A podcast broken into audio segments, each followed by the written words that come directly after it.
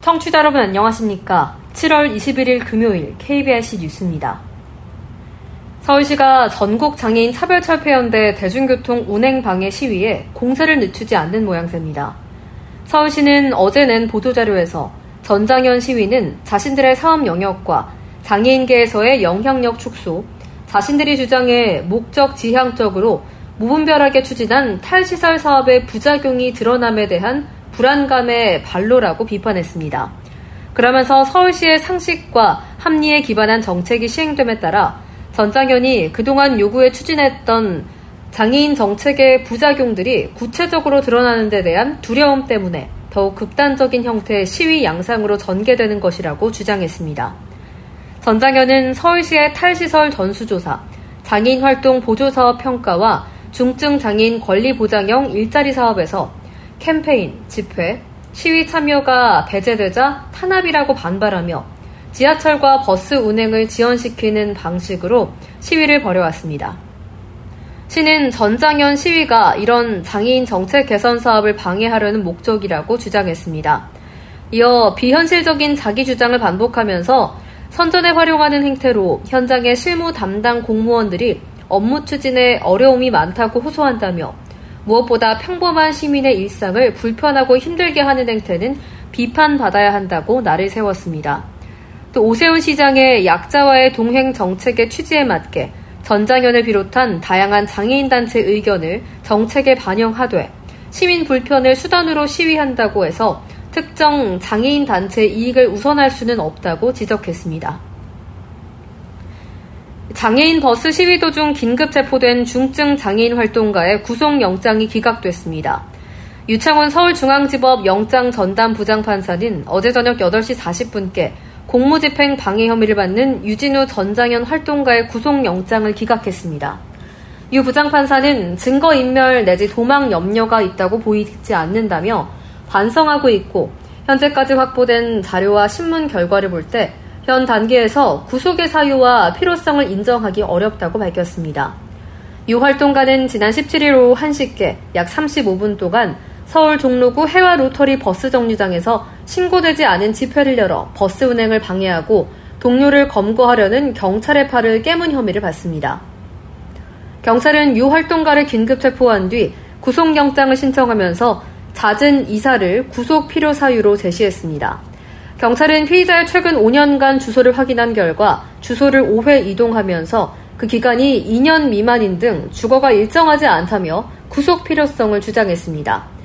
이 활동가는 공공임대주택 입주자로 선정돼 이사했으나 집으로 가는 도로 포장이 많이 벗겨진 데다 경사가 심해 6달 만에 이사하는 등의 이유로 집을 자주 옮겨야 했던 것으로 알려졌습니다. 이 활동가는 이날 영장실질 심사를 받은 뒤 기자들과 만나 저는 도주 못하는 장애인이고 서울주택공사 아파트에 당첨돼 20년 동안 살아야 하니 증거가 된다며 시위나 집회 나갈 때 적극적으로 안 하겠다고 반성한다고 판사님께 말씀드렸다고 말했습니다. 한편 전장현은 오세훈 서울시장이 전장현의 보조금을 부풀리는 등 전장현 죽이기에 나섰다며 지난 12일 비폭력 불복종 버스 행동을 이어왔습니다. 고용노동부와 우정사업본부, 마스터카드 코리아는 어제 중증 장애인 근로자 출퇴근 교통비 지원 사업을 활성화하기 위해 전용카드 신규 출시 업무 협약을 체결했습니다.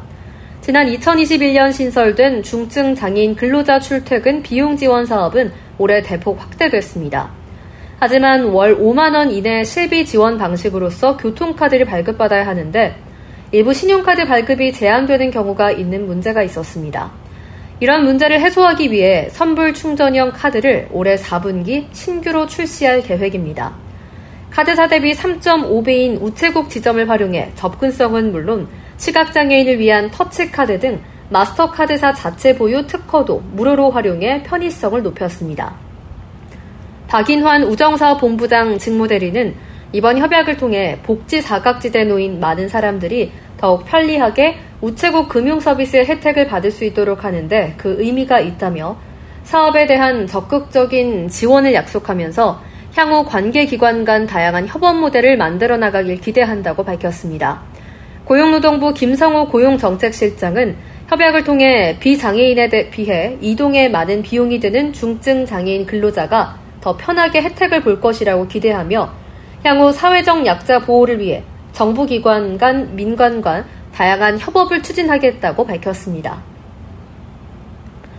친환경 욕실 화장품 브랜드 인프레쉬는 소상공인에게 점자 메뉴판을 무료 배포한 착한 기업 점자 메뉴판 프로젝트 참여 기업을 공개했습니다.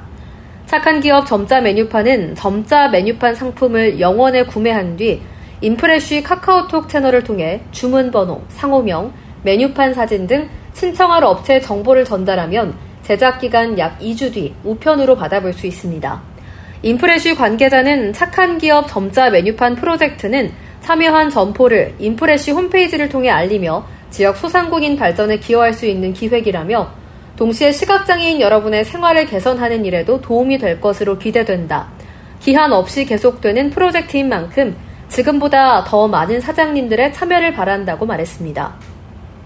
이어 이번 참여로 착한 기업 공개에 관해 점포 자체 이득보다는 모두가 편안한 식사, 커피 한 잔을 즐길 수 있는 세상을 만들어 가고자 하는 사장님들이 이렇게 많은 것에 큰 감명을 받았다며 저희의 뜻에 동참해주신 모든 점포가 지금보다 더 번창하시기를 바라는 마음에서 공식 홈페이지에 공개를 결정했다고 설명했습니다.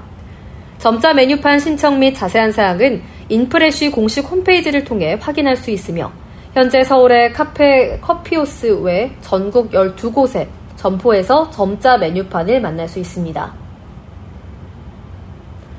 강북구가 다문화 가정과 외국인, 시각장애인이 쓰레기 분리배출 방법을 쉽게 이해할 수 있게 4개 국어와 점자로 제작한 홍보물을 배포합니다. 구 관계자는 현재 강북구는 외국인 4,389명과 다문화 가구 2,022가구, 시각장애인 1,899명이 거주하고 있다며 이들이 쓰레기 분리배출 방법을 올바로 이해할 수 있도록 영어와 일본어, 중국어, 베트남어와 점자로 된 홍보물을 제작했다고 밝혔습니다. 군은 전 동 주민센터에 홍보물을 배치해 전입부터 쓰레기 분리배출 방법까지 맞춤형으로 안내하고 이용률이 높은 복지관과 보건소, 직능단체 회의 등을 통해서도 알릴 계획입니다.